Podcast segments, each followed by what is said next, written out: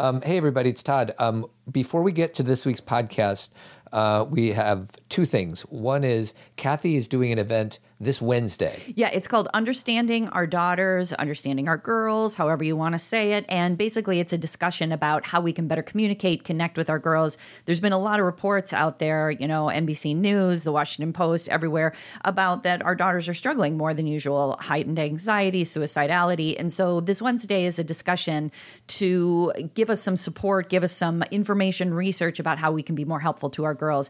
And it just so happens that next month, Todd and our really good friend, Dr. John Duffy, are going to be hosting a discussion about understanding our sons, understanding our boys. So, if you want to be a part of um, either or both of these discussions, you can join Team Zen. Just scroll down um, and click on Join Team Zen. And not only do you have access to these two talks, but you have access to everything else we do on Team Zen. You know, all of our all of our speakers, all of our um, virtual communities, all of our resources that we offer. So please join us, and um, we look forward to having you listen to this conversation we're about to have with Jessica Lahey. Yeah, Jessica Lahey. She's the author of the New York Times best-selling book, The Gift of Failure: How the Best Parents Learn to Let Go So Their Children Can Succeed, and her second book, The Addiction Inoculation: Raising Healthy Kids in a Culture of Dependence.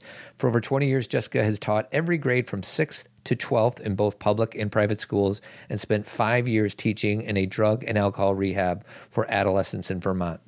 She currently serves as a recovery coach at Sana at Stowe, a medical detox and recovery center in Stowe, Vermont, where 100% of her salary goes to a scholarship fund for young adults. So we just finished the conversation with Jess. I hope you enjoy it. She is a special human being doing some wonderful work. So hopefully you enjoy the show. Do, do, Here we go. My name's Todd. This is Cathy. Welcome back to another episode of Zen Parenting Radio. This is podcast number 704. Why listen to Zen Parenting Radio? Because you'll feel outstanding.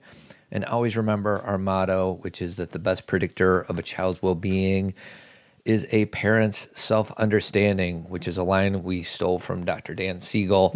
and we have a special guest with us today. Her name is Jessica Lahey. And uh, you already heard the big intro that I pre recorded. But uh, Jessica, welcome to Zen Parenting. So glad to have you. I'm so happy to be here. Thank you so much. Um, and for the listeners, we did. So I watched, I went to an event here in town and watched Jessica do her thing on her first book uh, called The Gift of Failure. And I fell in love with it and I read it on my Kindle and I took notes.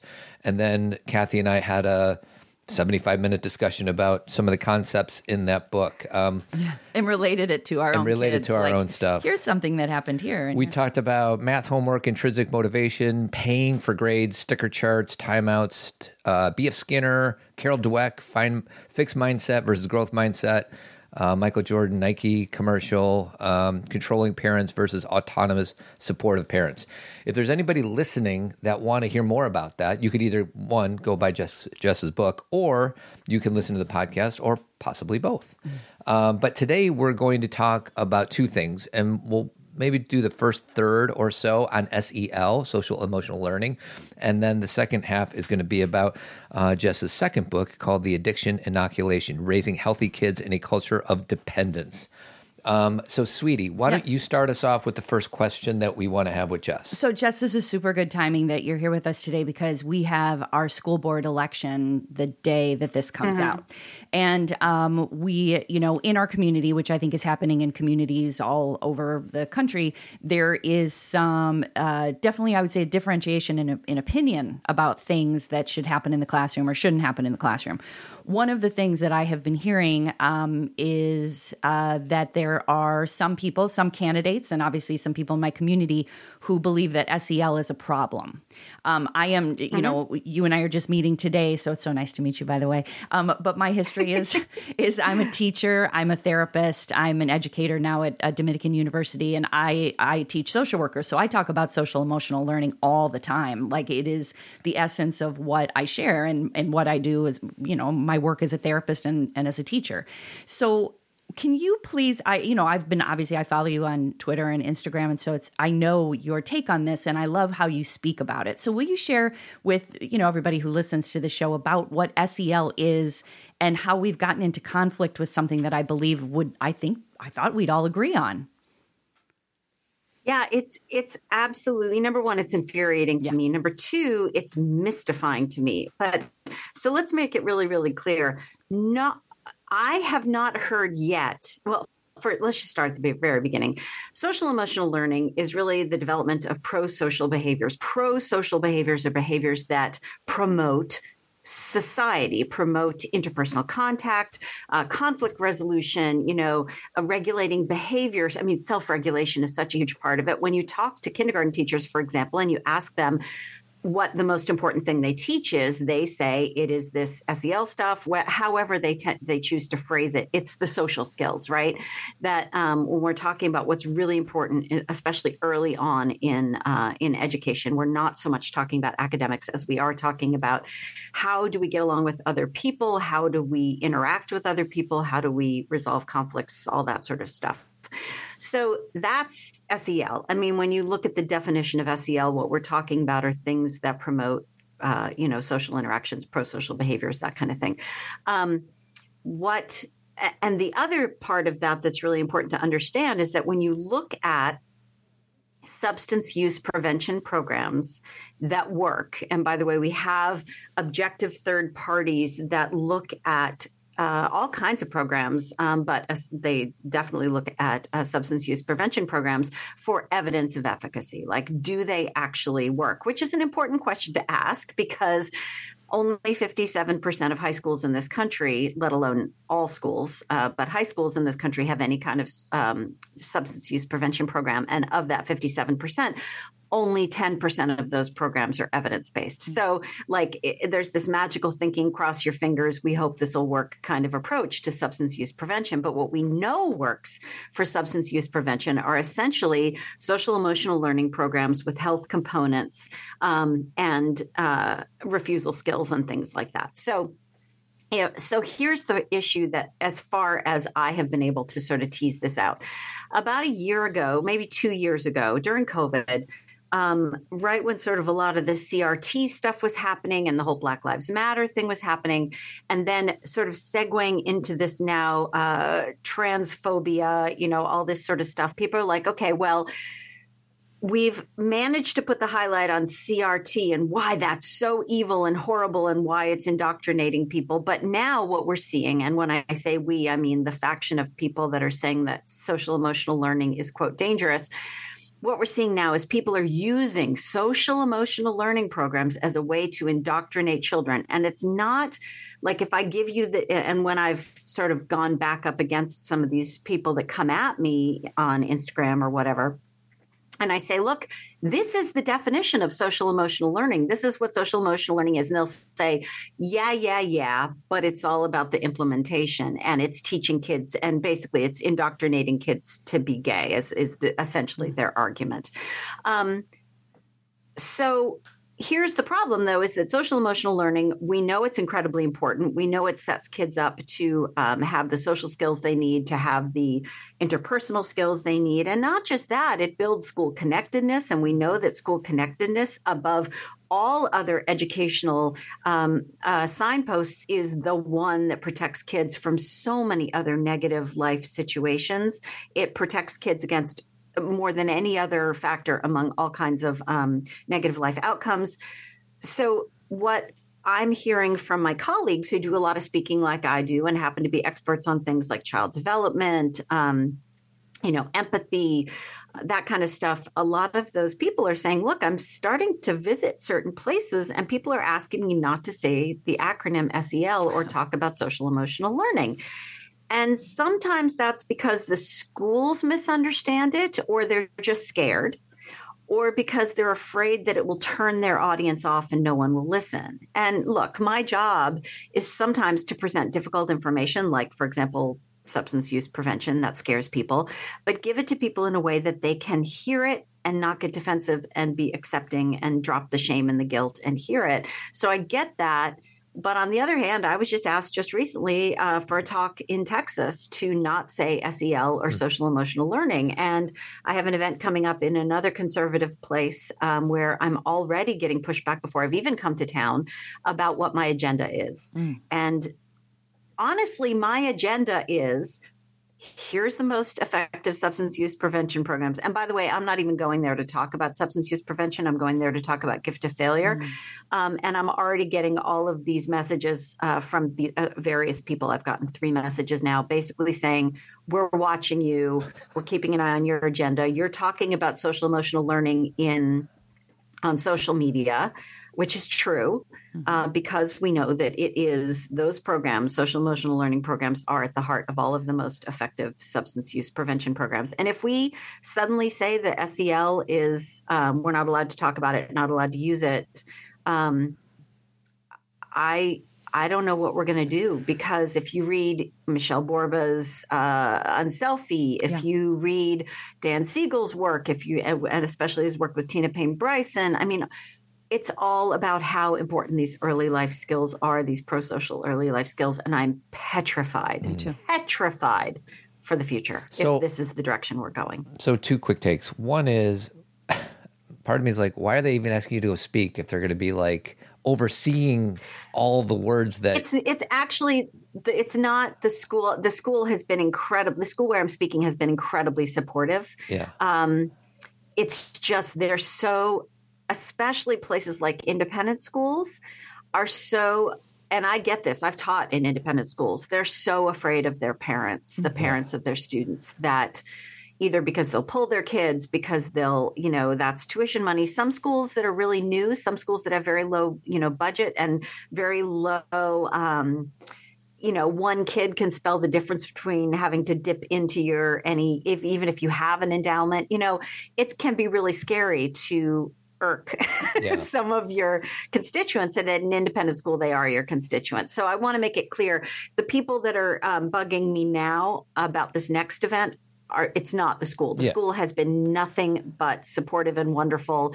It's some parents who have decided that I yeah. um, am problematic before they've even, even hear your message. I, I, I, don't yeah yeah I, it's really weird it's a very strange situation to be in to have to defend not only I'm not even talking about that stuff at this coming talk, yeah. but to have to defend information that we know has efficacy has been third party you know peer reviewed it's just it's it's bananas well, and it's all because of a political agenda mm-hmm. well and we just uh recorded our 700th podcast and cathy and i are like you know let's let's like reframe like what this podcast is all about because we've done them for 11 years and one of the things that we mm-hmm. talked about was that you know, there's IQ and then there's EQ and then there's BQ, body intelligence. Mm-hmm. And for for Cathy and I, what we've been trying to talk about for the last 11 years is the EQ. It, I can't speak for Cathy or anybody else. EQ, EQ is so much more important than IQ. And as I'm looking through the um, our local newspaper, and they're talking, some of the candidates are all about, hey, we need more math and we need more reading, mm-hmm. we need more science, and mm-hmm get rid of all the SEL stuff. And I just I have a hard time understanding it. And I part of me wishes I can put some of my EQ skills into place so that I can connect with these people that I so significantly disagree with. And sometimes I'm successful at that, so I can listen to their viewpoint and empathize with how they got to their viewpoint. But it's really tricky for me to put that into practice with with something I feel so um, strongly about. So, anyways, sweetie, we're going to say something or no? Well, no, I mean, I, I think I just, you know, going off of what Jess said, like, you know, this is completely research based and it, and it makes, you know, all the sense in the world as far as what we're now, like, let's even talk about something like when we're asking what we want teachers to do. Like, there's so much pressure mm-hmm. on teachers now. I, I can't even believe it. And we're saying you need to, like, understand when there's going to be something dangerous happening and we're considering arming you. Oh, you didn't see that my kid was bullied. Oh, you didn't didn't know that my kid was sitting alone. Oh, you didn't know that my kid was falling behind. But then we're like, but don't talk about any emotions. So there is. Well, and uh, yeah, I'm sorry. I just I get so heated about this mainly because when you look also at some of the the big risk factors for so, for um, for substance use prevention, um, social ostracism is one, and you know where or um, academic failure or um, aggression towards other children is a major risk factor for substance use prevention during a kid's lifetime, and all of those things are best handled in an environment where you understand sort of how to help kids cultivate pro social social behaviors. The other thing is, I taught for five years in a drug and alcohol rehab for adolescents. And for the most part, so much of what my job was as a teacher there had to do with trauma informed teaching, had to do with essentially just stripped down to its bare essentials, which is how do you get a kid to trust you and how do you get them to be engaged in any way, shape, or form? And most of that is based on building rapport, um, you know, helping kids see that you're there and making eye contact and trusting and all these things that require me to be incredibly agile from a social emotional perspective and requires them to step up their game from a social emotional perspective and building coping skills and all that kind of stuff. I mean the major problem with a lot of kids who are in um, you know dealing with substance use disorder early on is that they have no coping skills for their stress. And when you know you look go back to dan siegel again with the whole you have to be able to name it to tame it. And if we have to be able to name our emotions to tame our emotions and yet teachers are being told that you're not allowed to teach about emotions. Uh, it's it's insanity to me. We are setting up a, a bunch of kids and especially now post covid um, when kids need sel more than ever we're setting a lot of kids up for um, a nightmare situation in terms of substance use disorder, in terms of aggression, in terms of violence, in terms of just not being able to talk to other people and having, you know, people's discussions sort of just whiz over each other's heads because there's no ability to find common ground. And as to what you said, Todd, one of the things I want to talk about also is that we're in this situation now and we have been for in mm-hmm. education for a long time where we have we're very binary it's sort of like there's no yes and situation. Of course, there should be more math and more reading and more spelling and more all of all that stuff. And we can also be talking about social emotional learning over here. We're in a very sort of, if we do that, we couldn't mm-hmm. possibly be doing X. Um, and, you know, we've got this incredible siloing of opinion and the inability to admit that we can do two things at once and yeah. be successful yeah, at both. There's like a scarcity mindset around it. So as um so oh absolutely. So I um I started a men's group uh, out of my living room. I don't know like ten years ago, and we have since evolved into an international men's organization that does a bunch of virtual things to try to give guys some of this ability to. Mm-hmm. Understand emotions, which is not something that we're taught to do. The only emotion that we're really invited to really practice and express is anger and you know there's all these other there's a whole world of emotions out there and um and I just read Richard Reeves' books uh, book a few weeks ago um, of Boys and Men. I assume you're familiar with that, Jess. And yeah. um, and then just a few weeks ago, there's that CDC thing that came out about how our young daughters are struggling with their own mental wellness, and it's not an either or; it's a both and. Um, because you know what Richard Reeves proposes is like you, you mostly um, you know blue collar, middle class and below uh, men are just getting lost in such a significant mm-hmm. way. So all of my energy was being is and was being directed towards helping these young men and these adult men to be able to m- model what SEL looks like and what it means to be a mm-hmm. whole human being. And then a few weeks, you know, and then the CDC comes out and says our daughters are lost because of their um, mm-hmm. mental wellness and anxiety and all that. And I know it's not mm-hmm. an either or. I just wonder. And then I heard, and I know you're a fan of uh, Dax Shepard because you talked about on Tim Ferriss's podcast. I don't know if you heard the podcast with Scott Galloway, if you heard that one or not, but he is some thought leader. He does a lot of different things, and he talks about it's not an either or, it's a both and. I just wonder how you, as an educator, um, differentiate or try to help both these young men and these young women because uh, in some aspect the struggles are the same but there's mm-hmm. a whole world of differences between an experience a, a young man has versus a young woman so i'm just wondering if you can talk a little bit about that Yeah, so so much in this question. Uh, so I, am reminded of a conversation I had years ago with um oh sorry with Susan Cain on her podcast, and she was talking about the best way to educate introverted kids, uh, quiet kids is of course how she referred to them. She's the author of the book Quiet, and now Bittersweet actually. And we had this wonderful conversation where we were t- talking about teaching quiet kids, and it turns out that so much of what we know works really, well in education happens to be what works really, really well. Like uh, we act as if we have to specifically do these things for quiet kids and we have to specifically do these things for uh, you know more extroverted kids. And it turns out that that stuff works really well for everyone. And it really comes down to being more perceptive um, you know meeting your audience where they are where they are meeting your students where they are meeting your kids where they are um, and understanding that not every kid is the same not every kid is going to raise their hand and blurt out an answer to something and that we have to be more perceptive about and again back how do we become more perceptive by having really good social emotional learning yep. skills right? So some of the best teachers i know are really talented in this area area and very, very perceptive. So, yes, there are some specific things that um, and again, anytime I talk about gender or sex or uh, any of these things, I say, and this is a mass, you know, generalization. Um, but like, you know, if you know anything about either Lisa Damour's work or Rachel Simmons' work, we know that, for example, girls are going to be a lot more likely to attribute failures to their own um, identity as opposed to attributing those failures to the thing they made a mistake on, right? Mm-hmm. And then they're going to be less likely to accept accept evidence of their own proficiency as evidence of their own proficiency. They're going to be less likely to internalize that. And instead, they'll say things like, oh, I got lucky, or I had a good lab partner, or the mm-hmm. timing was good, or whatever.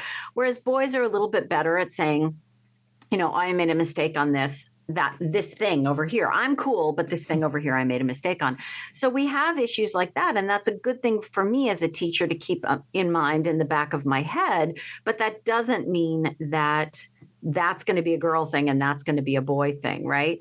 Um, and I think when we start talking about things that are only boy things or only girl things is when we sort of start getting into trouble in terms of like okay that becomes a a you know an it becomes an or sort of situation in my head as opposed to an and situation in my head and as someone you know as someone who has taught for a very long time anytime I start trying to like qualify that like oh this is what I do for the boys and this is what I do for the girls that's mm-hmm. the very the very next day someone comes and kicks me in the head and shows me that what I'm doing rather than just being teaching the kids in front of me instead of you know i talk a lot with parents about loving the kid you have not the kid you wish you mm-hmm. had and i usually say to parents i promise to teach the kids in front of me and not the classroom of kids that i wish i had if you'll just promise that you're going to love the kids you have and not the mm-hmm. kids you wish you had um, i think it all comes down to underst- being really perceptive about um, personality, emotions, that kind of thing. And again, that loops us back around to um, social emotional learning skills. Mm-hmm. Um, so I totally agree with you. I think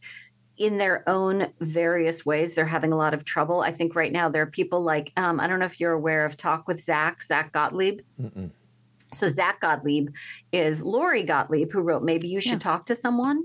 It's her son. Oh. Zach, uh, when he started high school, was really got disturbed about the degree to which kids were not being encouraged, and I have to say, early on, especially boys, were not being um, encouraged to talk about anxiety, depression, that kind of thing. So he started an Instagram account called Talk with Zach, and he has started this incredible revolution. He's all over the place now. He just published an essay just the other day about avoiding those um, college acceptance videos mm. where people are like logging in and checking their college acceptance in real time. He published that in the Atlantic. He's a high school kid publishing in the Atlantic. I mean, he's doing great.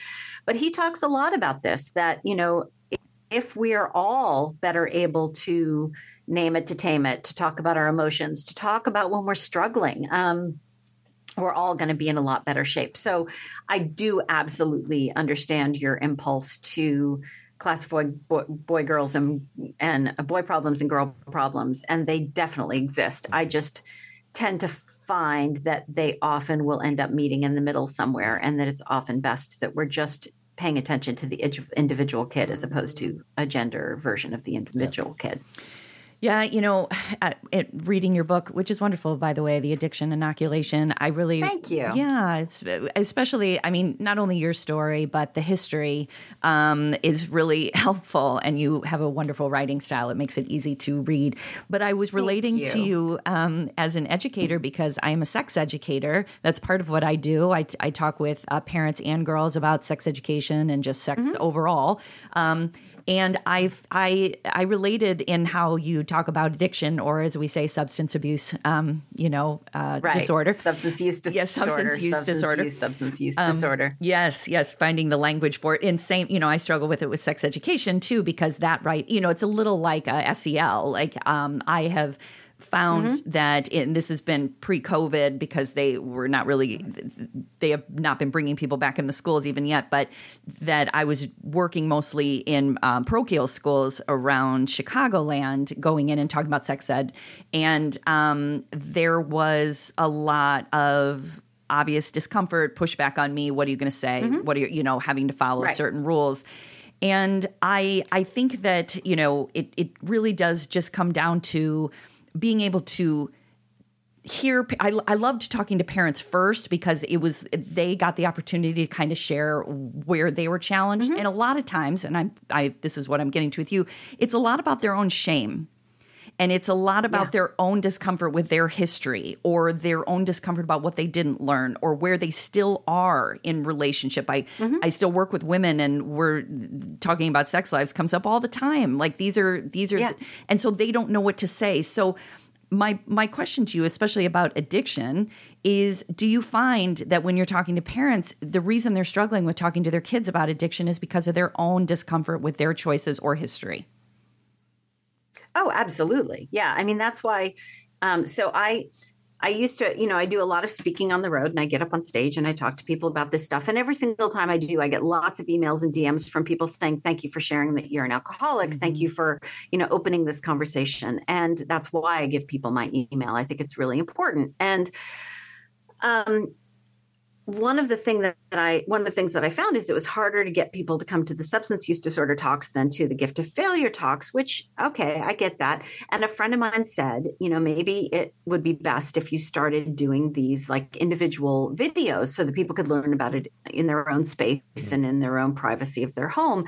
But I'm always very careful to say, you know, yes, I'm making these videos and I, I make one a day and it's up on Instagram on my reels every day um, on basically making my way through all of the material on substance use disorder. And I talk about the fact that I wanted to do this because so that it would make it easier for people to hear this stuff, but also we really have to leave the shame and the guilt behind because it drives our avoidance of talking about certain things. It drives our misperception of risk. Mm-hmm. Um, we can't possibly hope to, you know, really give kids the precise protection that they need based on their very specific risk factors unless we're willing to be open and accepting of oh these are my kids risk factors. Like it appalls me some of the risk that i've heaped on my kids because it's either because of stuff that i've done or my genetics which i can't mm-hmm. really control. Um, but the reality is is that you know adverse childhood experiences make kids more likely to suffer from substance use disorder over their lifetime. And i'm really sorry but um, divorce and separation is on that adverse childhood experiences list. Now, is all divorce created equal? Absolutely not. But we have to be able to talk about the fact that and adoptions on there. And, you know, there's a bunch of other things that, well, it's not on the official one, but it's definitely on Nadine Burke Harris's list mm-hmm. from The Deepest Well. We have to be able to objectively talk about these things and not launch into defensive mode in, because that's only going to block us from being able to hear how to best protect our kids, right? And fear drives some of the worst decision making that I see often among parents. So, for example, I was speaking at the school, um, and I, I won't identify them because it was, you know, um, I was speaking at a school, and I came to find out after I spoke at this school, and it would have affected my decision to speak there, that if you're gay at this school, you get kicked out. It's mm. a religious school. Now, the parents' biggest fear, as it was conveyed to me, was sex trafficking in this community. And I had to make it really clear that kids at the highest risk for being sex trafficked are LGBTQ yeah. kids who are not supported by the adults in their family and community. Mm-hmm. So if you're if you're really most worried about protecting your kids from being sex trafficked, why on earth is your stance that you are bad and have to be kicked out of our community if you're LGBTQ. So working at cross purposes makes no sense to me. And I'm also just not willing to suffer fools. So when if you're telling me something that is in direct contradiction to the evidence that I have that it will help protect your kid, and frankly, my entire adult life has been about protecting children. I went to law school in order to become a juvenile attorney and work in juvenile court. I worked on teen court. I ran teen court in my area. I have been a, was a teacher for 20 years. I mean, almost all of the work that I've done in my adult life, with the very short, the exception of the work I did right after college and the most boring job in the entire world at a mutual fund company. almost everything I've ever done has been about protecting children. And so if you're going to look me in the eye and tell me that you want to protect your children, but you're going to do this thing that puts your child at incredible risk for the thing you say you're most scared of, I'm going to tell you the truth. I'm going to hopefully say it in a way that will allow you to hear it because I think, you know, I think we have to be aware that we can't make any inroads into changing behavior unless people are able to hear what we have to say about evidence. Um, but it just does not make any sense to me. So this whole SEL thing makes no sense no. to me. You know, it's just we're in a place where we're really really scared of things that aren't necessarily things we need to be most scared of and um, that often we're working counter to protecting our kids in the best way from that yeah. thing we're really scared of. Yeah. Um, Jess, can you? And if shame and guilt is going to shield us, if shame and guilt is going to prevent us from saying, oh, these are my kids' very specific risk factors, and here are the very specific protections that I could use in order to protect them and change their rate of risk, um, you know, then I need to be doing those things. It's it's just really it stymies me sometimes, yeah, but I get it. It can be very hard to hear things about mistakes you've made or our flaws. I can be very defensive, and I get it. Yeah. I get it. Um, so you uh, self-describe as a research nerd. You love taking all I the information, it. right? Yes. And um, you know, one of the things I was listening to you on Tim Ferriss yesterday, uh, and that was an interview from a few years ago.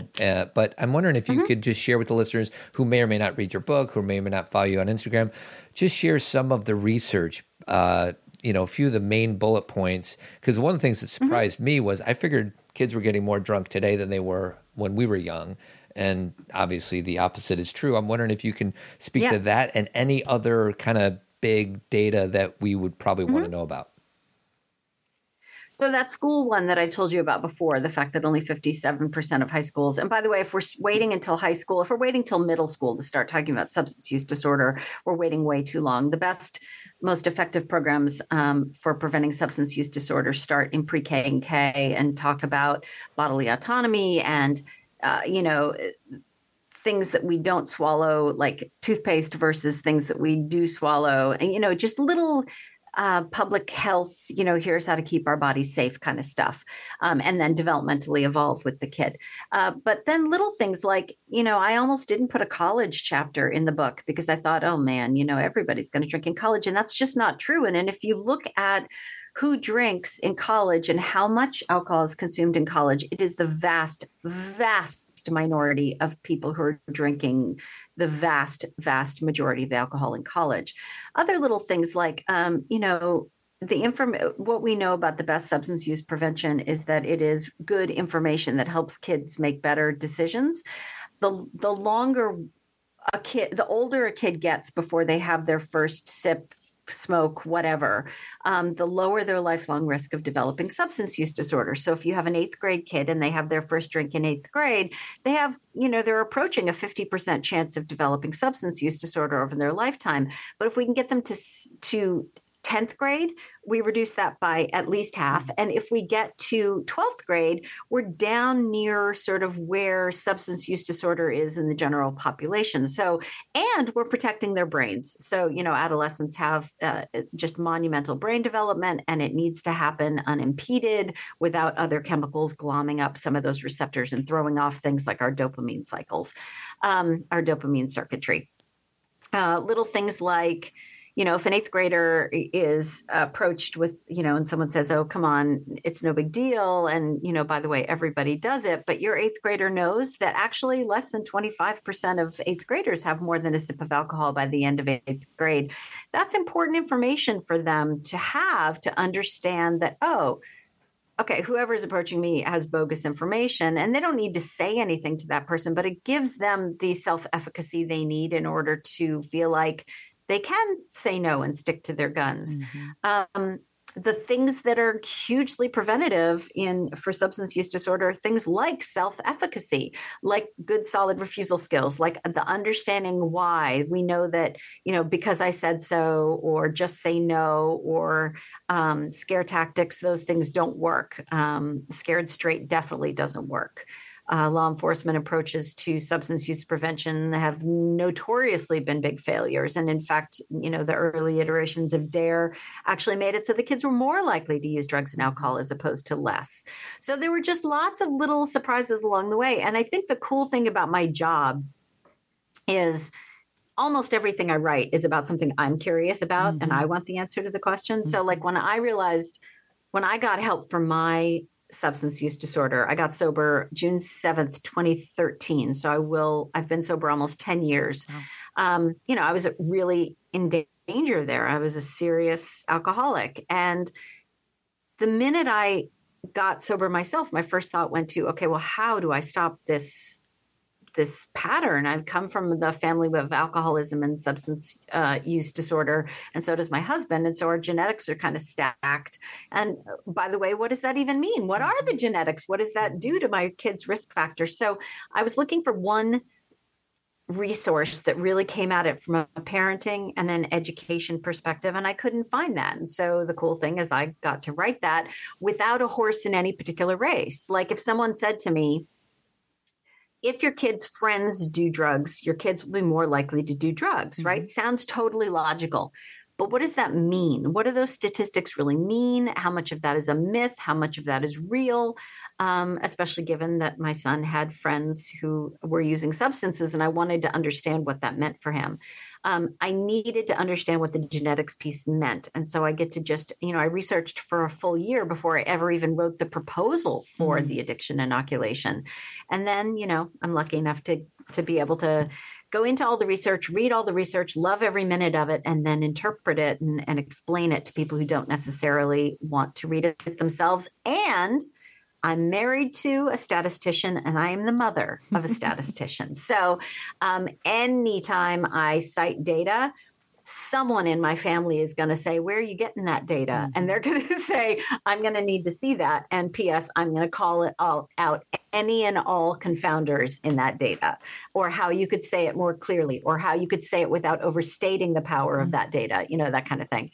So it's, you know, it's a very humbling experience, not just writing for the public, but writing for the people in my own family. So just recently, um, the the immense relief I felt. I found out this year that I'm getting uh, an award from the Research Society on ah, Alcohol. They're mm-hmm. giving me an award for the addiction inoculation for the Media Award for best translating, you know, mm. this research into you know a format for for the general population. And i was able to you know do this big sigh of relief. I'm like okay the experts think i did an okay job because i'm so worried about you know getting the research right. It's it's essential that i get the research right. That's all of my credibility. So and sometimes the research doesn't reveal what we want it to reveal and that's a bummer but we still have to listen I know. Well, and then you can like share that award with your husband and your son and say, we did this together.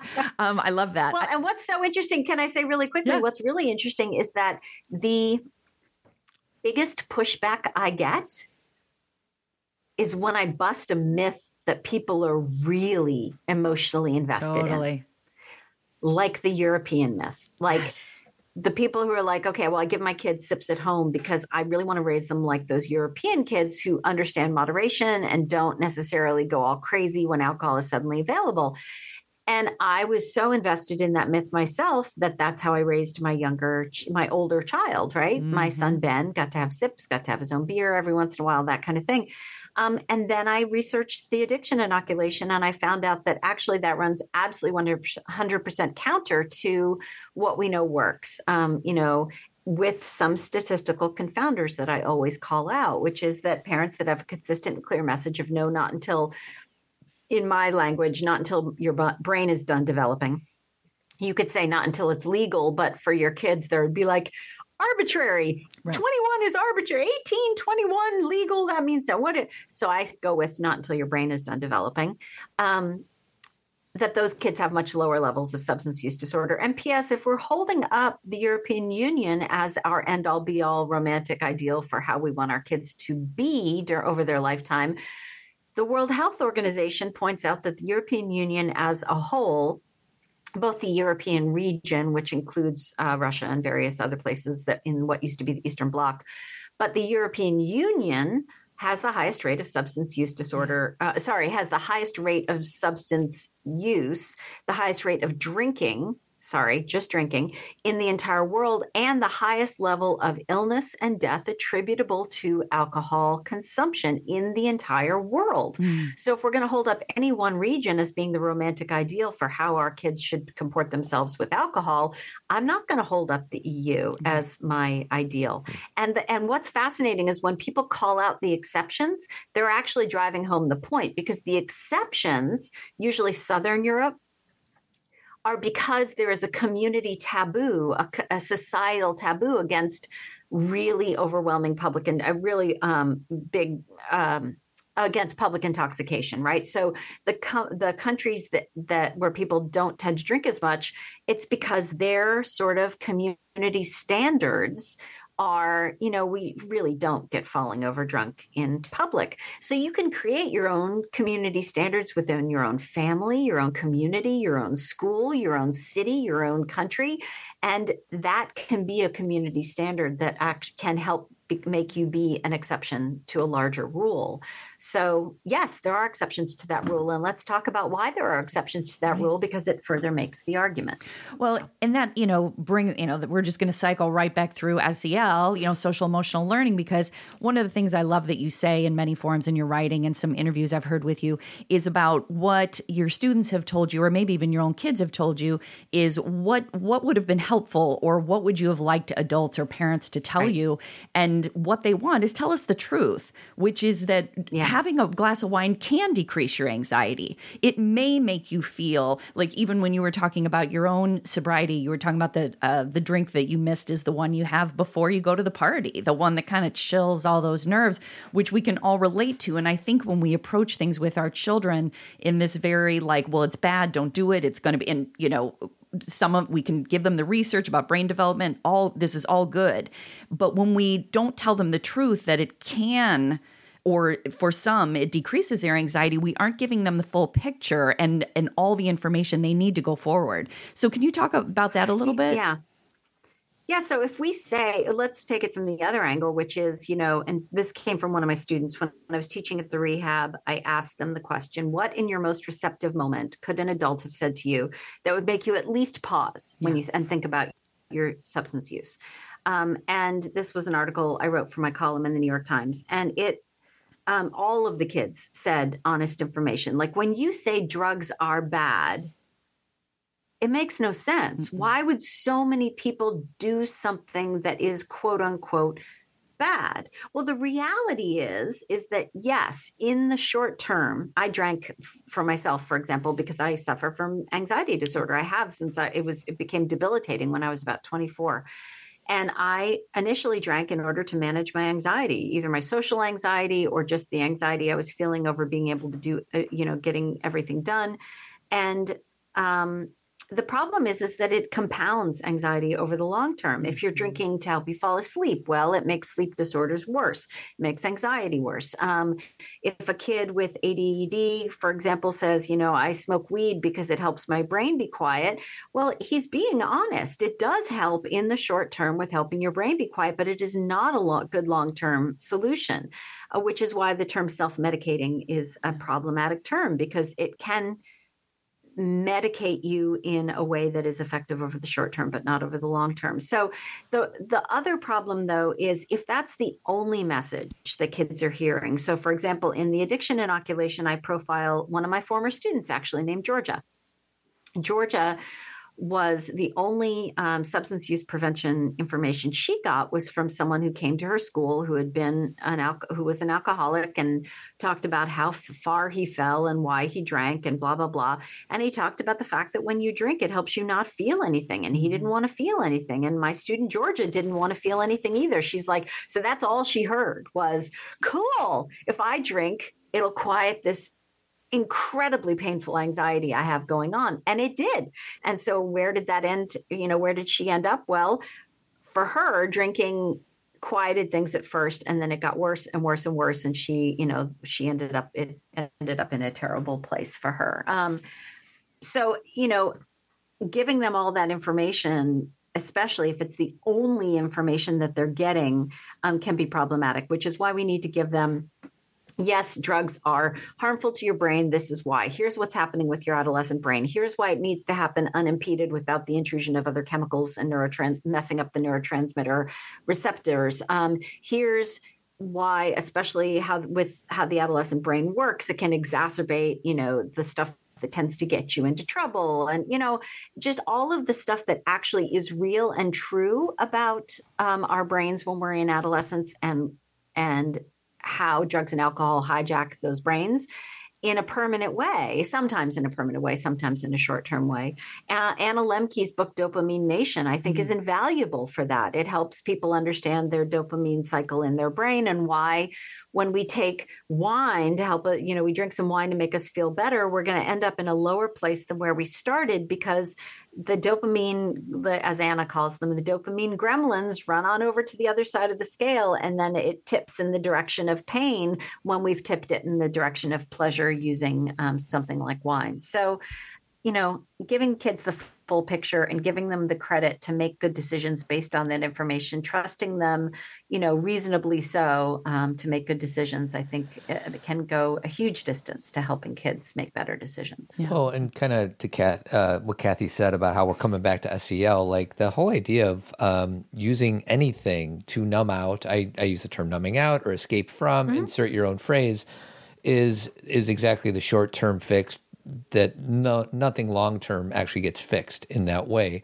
And, you know, if we can feel our feelings in our body and express them in a healthy way instead of, you know, couldn't, it's not just substance. Like my numbing out as I go to my computer and I get on my email. Like it's just about how can we be emotionally intelligent, name it, in our body, express it in a way as opposed to going to whatever crutch yours might be. Some people it's booze, some people it's weed, some people it's working out, some people it's my email. I mean, that's where I go. And it's just the ability to be able to feel our feelings and feel the discomfort of what those feelings are. Then we're in a place where we can actually deal with the situation. Um, and, but and I don't even know. If Can I put a quick caveat? Can sure. I stick a quick caveat in there? Sure. The caveat, though, however, um, you know, when you are dealing with sort of everyday, you know, small t trauma, that's mm-hmm. a great plan. When you're dealing with kids uh, who have suffered sexual and physical abuse, who have suffered, you know, uh, just some torturous uh, family situations. Um, some of the kids eh, that I've taught in the rehab were in group homes where they were being systematically abused. Some of those kids say, uh, especially since they have no access to anyone who's going to give them any kind of mental health issue, uh, you know, help. Early intervention is always going to be the answer in terms of helping deal with help helping kids, you know, name their emotions, tame their emotions, that kind of stuff really early on the one caveat I want to just introduce here is that some people have told me that when they're in these just situations where there is no out for them, where they have no self efficacy because nothing they can do is going to change the situation that they're in, many of them say, Look, I used because it was the only mm-hmm. thing that would allow me to stay alive mm-hmm. long enough so that I could get a place, get to a place where I could receive treatment. Yeah. So, you know, we're all here talking, you know, especially, and I speak for myself, me with my little t trauma, me with my little s stresses during the day. Yeah, I need to learn to cope with my emotions and deal with my you know imposter syndrome so that i don't have to take a drink before i go to that party i just want to remind you that there are some people dealing with stuff that's much bigger the capital letter s and t's that um that are is going to require more than you know we need to buck up and learn how to deal with it. And this is where terms like resilience get really overused and where it I worry that we're not see, seeing the full scope of some of these problems, and that's why I love that Chris Herren quote that I quote in the in the addiction inoculation, which is we tend to talk so much about the last day. Like my last day was when I got super drunk at my mom's um, birthday party, got blackout drunk. It was hideous. It was horrible. It was humiliating.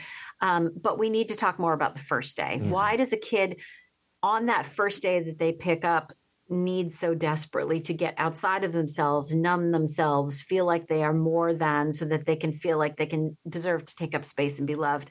And there are kids out there that do not feel like they even deserve to take up space on this planet. Mm-hmm. And I want to make sure that we nod to those kids and say it's not as simple as, you know, buck up, name your emotions so yeah. that you can yeah. tame your emotions. I just want to make sure that. No, that's, that's an, good. that's an important point, mm-hmm. and I appreciate you, um, you know, reframing that a bit or or or sharing it in a little bit different way. Mm-hmm. Um, I you talk a lot about um, the how to have these conversations with your kids, and maybe we'll talk about one of what those conversations may look like. But for me, and tell me if I'm wrong, I think the best thing because there's a bunch of parents listening to this podcast right now, and my guess is a lot of them are like, "How do I have this conversation with my kids?" That's an important question to ask, and it's important to empower them with those tools.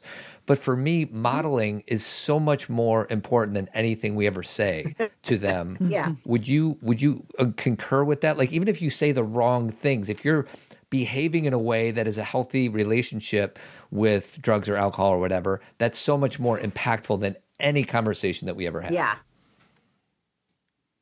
Yeah. So a lot of it, the question I get a lot is um, I love this question. Does this mean that I can't drink in front of my kids? And one of the things um, that I, at one of the talks I've, I've been able to do that's fascinating is I do talks for, I've done a couple of these for people who work in the alcohol industry, like whose mortgage is getting paid by the alcohol industry, that kind of thing. And so these people are like, what do I do with my messaging around my kid? Like, am I allowed to drink in front of my kid? Am I allowed to, you know, the parties that we have at our house are based around alcohol because that's my business, that kind of thing. And I, I always say, I'm never going to tell you that you shouldn't drink in front of your kid. Although, if you have an issue with substance use disorder, maybe you need to think about that and the how you're drinking in front of your kids. But um, one of the things we need to think about is our messaging around why we're drinking. So, if we're coming home from work and we're saying, you know, oh gosh, today just stunk. It was I offended people. I sent a you know reply all on an email instead of reply. And uh, I don't know, I might get fired. I just, I need a drink so badly. Or we're going to grandma's house for Thanksgiving and there better be a lot of wine there. I don't know how I'm going to get through this day. And frankly, this is hits home for me because I used to drink the most when I used to have to go to my parents' house, mm-hmm. and I would feel a lot of anxiety around like managing everyone else's social stuff. And is anyone going to offend anyone and all that kind of stuff? I had to kind of manage that myself. So, of course, I was really anxious and I would sneak drinks when I was at my parents' house because I was freaked out. That kind of messaging is really what we need to keep an eye on for kids because if we're teaching them in order to manage our emotions in order to come down from big emotions in order to not think about something and chill that we have to introduce the substance to our bodies that's a problematic way of communicating with kids.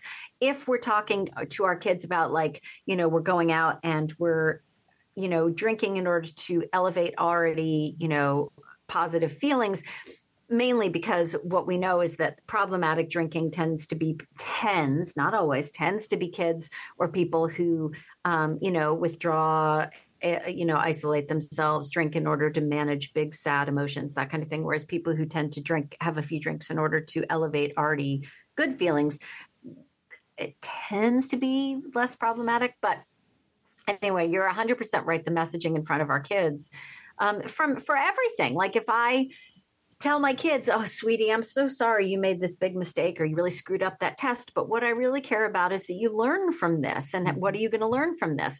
But if what I'm showing them that all is that all I care about is the grades because I want them to get into the an Ivy League college, they're not going to believe me when I say that what I care about is that you learn from this. Um, so in all of our messaging to kids, we need to be paying attention to what our modeling is messaging to them as much as what comes out of our mouth. Yeah, you know, one thing that has been interestingly helpful to us, and it sounds like it has been to you, is we have addiction on you know both sides of our family. And Todd's sister uh, Shane is has you know been in how many years does she has now? I think. Twenty six years. So Sober. when our girls were little, being able to have Shane talk to them about her experiences, even when they were really young, Yeah. like this is Yep. this is open dialogue, ongoing dialogue. You know what it looked like for her, what her experience was, and so our girls have grown up in an environment where talking about brain development and talking about what you know what's in your genetics. And on top of that what shane's experience was has been very positive. Now some feedback we've gotten from other people which i know you'll have something to say about is you don't want to tell them that. They're too young to understand that. Yeah. you know you get all that yeah, kind yeah. of feedback from people but t- you know tell us more about how to sh- you know this this might be our last question here but tell us more about how to share our own experience and the, the reality of our family our genetics and our culture with our kids So genetics is about 50 to 60% of the risk picture. That comes from Dr. Marc Schuckit at uh, University of California at San Diego. It's sort of the best the best guesstimate we have right now in terms of like 50 to 60% of the pictures uh, uh, of the risk picture is genetics and then about 40 to 50% of that is sort of trauma and a bunch of these other things sort of layered in there um, my kids have known from as early as possible that substance use disorder runs in our family, even from before I was willing to admit that I had a problem. And my husband and I talked about it because we knew we were going to have to keep a really close eye on each other. Mm. If I'm noticing my husband's drinking or whatever starting to look a little problematic, we'll call each other on it. Now, I was really good at hiding my drinking. So he it's no, no fault of his that he didn't catch me because I was I had to convince friends of mine that I had a problem because I did all- most of my drinking, my heavy drinking by myself, isolated by myself, blah blah blah. Although my kids were going to be no, start to notice soon. Um, so, and then the other thing that's really important about that is so a lot of so for example my older kid ben talked about the fact that when he was in high school at least in his own mind oh i have a genetic predisposition for substance use disorder could it wasn't often the sole reason he didn't pick up a beer from a friend but it was a contributing factor and why he didn't pick up a, a, you know a beer. And so i try to give him as many contributing factors as possible. Um, however when before so my parent who has substance use disorder is now in recovery but before that parent got into recovery they relapsed Mm. at christmas Mm. when everyone had descended and was staying at their house. My sister from a different place with her two kids me from a different place with my two kids. It was easy enough for me to pick up and drive home when that relapse happened but my sister was going to have to go stay in a hotel. It blew up christmas. It was traumatic for everyone. It was horrible. We lost christmas that year. Kids were crying. It was terrible we were very clear why that happened we had to take you out of that situation because your grandparent relapsed Mm. on alcohol. And here's what that means it is my job as your mom and your dad's job as your dad to keep you safe from relatives with substance use disorder and some of the fallout from that. And it might help your grandparent get closer to realizing that they need to stay sober if they realize that their access to the grandchildren are going to be it's going to be limited because from from the time you were really little i've had to assess every single time i go over to their house whether or not it's safe for me to leave you there Yeah. and that's not a position i want to be in as a mom and it's certainly not a risk i want to take with you so they've understood that from very on, early on and it's become a really important object lesson in just how much substance use disorder can blow a family wide open Mhm. and how look how hard that parent is you know my parent that is um, in recovery now has had to work really hard to get to that place and by the way that relapse taught them a lot that was not just an all negative situation relapse is a really really important learning Mhm. opportunity for those of us with substance use disorder for identifying what puts us at danger for relapse.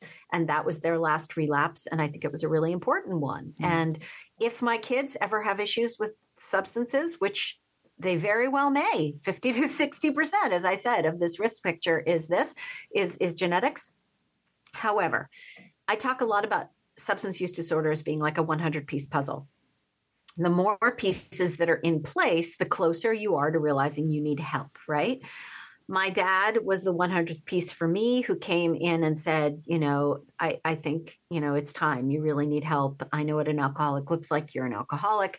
At that point i was ready to get help and the prevention stuff I talk about in the addiction inoculation is not just prevention to help your kids hopefully not have issues with substance use disorder or to lower their lifelong risk. It is also the pieces of that puzzle. Mm. So hopefully that Christmas, they're having a mom who's an alcoholic, having all these things that have happened over time um, thinking about their genetics, all of that stuff are going to be those pieces so that maybe my kids will start at, I don't know, piece 65 if they start to have a problem with substances. And we talk all the time about the difference between substance use and substance misuse um, and what that looks like and what it feels like when you're just needing that beer just a little too much. We mm. have to talk about this stuff because those are the object lessons. And kids, uh, by the way, talking about age, in homes where alcohol, where there's a heavy alcohol user, kids as young as three can tell the difference between an alcoholic beverage and a non alcoholic mm. beverage. So it's not too early. Mm. They notice things that we don't think they notice. I give lots of examples of this in the book. Um, so it's really important to start these conversations early, and it's it's you know you know your kid best and go with the you know the cognitive development of your own kid. But I try to offer um, insight into what various kids can handle at various ages um, with the help of some experts that I interviewed and rely on heavily. You do. Um, as we get ready to close here, um, one of my favorite parts about you know how you show up in your writing and your Instagram posts is your just sheer vulnerability. And I just I don't know if this will make sense, but I remember I was like 32. You know, you share your own story and I don't identify as an addict. I don't think I think I got lucky. My, I think my sister was predisposed and she just happened to have that gene and then all these other puzzle pieces were in place that had her become addictive. But I remember I was like 32 years old. I had two kids. One was an infant and my older daughter at the time was like two or three years old. And I had to excuse myself from breakfast the next morning. I was throwing up behind a dumpster. And I'm just like, Yeah. How did I get here? Like what how is yeah. this happening? These are I have to like leave breakfast because I was out drinking with my friends. And I just consider myself so. I threw up in the garden. You had a dumpster to go behind. I used to have to leave. The, our house was super tiny, right? And we could hear everything else that was going on in the house. So I would leave the house in the middle of the night to go throw up in my garden. It was lovely. Yeah, right? lovely life. Uh, it's yeah. That's talk. That's a that is an interesting moment in anybody's life, and I just feel very lucky. like it wasn't because I worked any harder. I mean, I in a way I'm more inspired by my sister because she. um she I don't want to say she was predisposed, but maybe she had the gene that I didn't, and she was lucky enough to take mm-hmm. do one 28 day program and hasn't had a, a sip since. I just how, how, many people get sober after one stint at rehab? I, is that it's got to be a small amount, right? The younger, uh, actually, the younger you are, so at adolescence, the the root. I'm hoping to write more about this, but recovery for uh, among young adults and adolescents can often look different for adults and it's if you can get through if you can go through a 28 day program and we know for a fact that 28 days is just too short of a yeah. period of mm. time ideally 90 days would be sort of what insurance provides for and it's not always the case um, but the younger you are the younger you get sober just because your entire brain isn't all hooked up yet it can be even harder mm-hmm. so that's why you know i'm so fascinated by the route to recovery that younger people make. And anytime I run into someone at a recovery meeting or out in the world who got sober young, um, I'm probably the thousandth person who has said this to them, which is, you know, oh my gosh, I would give anything to have figured it out as young as you did. Yeah. And you know, there it's a heavy burden they carry because they have they have to hear this all the yeah. time from people who really wish they could have gotten there young. But it's just really hard to get and stay sober as a young person yeah. when your brain's not fully connected yet. Right. Yeah, and you know, ending on this pot, this optimistic note because I love that you say this, and we, you know, Todd and I have experienced this in many ways in our life with our kids and just ourselves. Is that when a thing happens, if it be that your kid gets drunk and you get a call to come pick them up, or they're at the police station, or you find them in their room, or you find wheat, whatever you know my own clients i hear this all the time and i always say this is your opportunity. This is the this is yeah. your communication time. This is where you're going to take it up a notch. And i don't mean in consequences i mean in communication and more language and right. more vulnerability. So will you share that you know because I, I you say this all the time but you know when things happen we we use it to learn. Yeah, and it's not a. A lot of parents are uh, really scared that if their kid gets drunk, um, that that's it. It's yeah. over. You know, now they're. Uh, it's sort of like it, it. reminds me a lot of my husband grew up in Utah, and something that they used to talk about, especially to girls in the LDS culture, used to. They don't do it. I hope they don't do it as much now, but they. Uh, a lot of girls who grew up uh, with my husband in Salt Lake City referred to this, you know, used gum thing where mm. um, they say that no man will want to marry a piece of gum that's been chewed up and spit out, right? So it's sort of like if you have sex as a girl, that you are used up. And I think a lot of parents come to this um, discussion of what if my kid screws up as a very like, hmm you're ruined now. It's like it's over now. There's nothing I can do now because the seal has been broken or Pandora's jar is, you know, all that sort of stuff. And that's not how it is. These are all learning opportunities. Um, I have been fortunate enough to be there for a lot of people to get into recovery. And I get texts from a lot of people as they're sort of going through this process. And I get from this one person that I uh, sort of helped get to his first meeting. He texts me all the time and he's relapsed like four times. Mm-hmm. And he, but he continues to text me and say, I did it. I relapsed again. I'm so humiliated, uh, blah, blah, blah. And I'm like, okay, what did we learn this time? Mm-hmm. And a friend of mine, Amanda, who's in, um, who's in recovery as well, she talks about this a lot. When she relapsed during COVID, she knew that she had relapsed. She was relapsing in her head way before she picked up that first drink. And so, the more we can learn about what that mindset feels like when we are making excuses for ourselves and we're about to relapse, the reason, Todd, you talked about Dax Shepard, the reason um, besides the fact that I got to be on Armchair Expert, which was super cool. But he has an episode called Day Seven about seven days after he had relapsed and had to come clean, not only to his audience, but to the people who loved him the most. He did an incredible service there because he was able to talk about how his brain tricked him into getting taking those drugs again. And even someone with 16 years of sobriety, you know, we talk about addiction as being this incredibly sneaky thing. And um, so the more we talk about it, the better. The more we talk about learning opportunities, the better. The more we talk about, yeah, yeah, yeah, you screwed up, but what are we going to learn from this? Because that's the only way that we can make value out of this experience. That's the conversation, the process rather than the end product. Always bring it back to process of learning, process of becoming, process of whatever, um, rather than f- sort of picturing this imaginary, magical thinking endpoint all the time process, process, process. What we learn from it. Um, so Jess's two books are The Gift of Failure, How the Best Parents Learn to Let Go So Their Children Can Succeed. And what year did Gift of Failure come out? 2015. 2015. 2015. And the Addiction Inoculation, Raising Healthy Kids in a Culture of Dependence. And how many years has that been? Two, 2021. 22 years. Um, and yep. how would people follow you? What's your Instagram, all that good stuff? Yeah, so everything is always at jessicalahey.com, including the top blog post pinned blog post is always a table of contents for mm-hmm. all of those daily videos that are up at Instagram. I try to update it every couple days.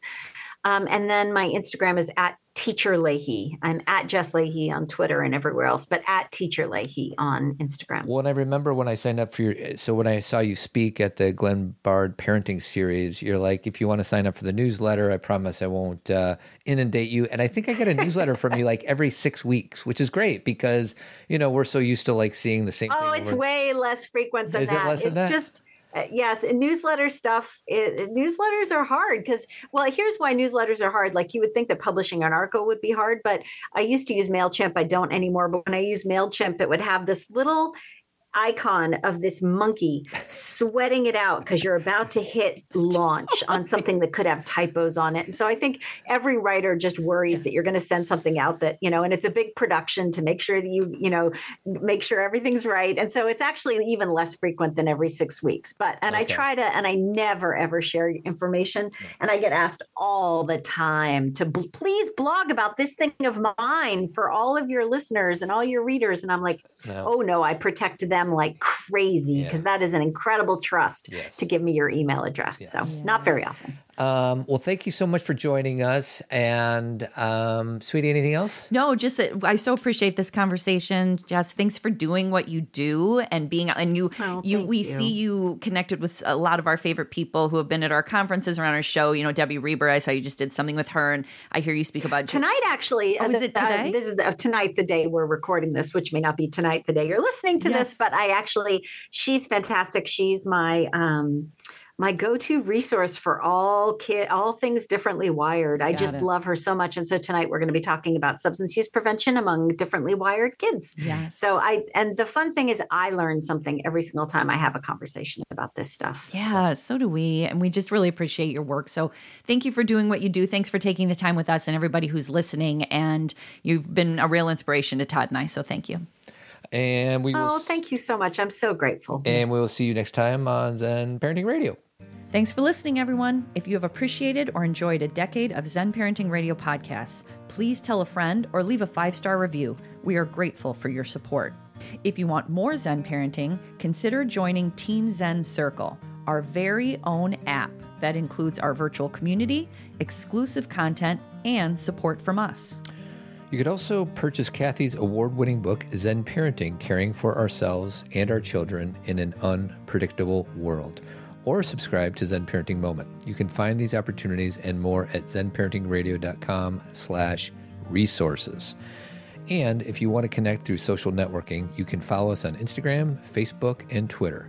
Keep trucking, and we'll talk to you again next week.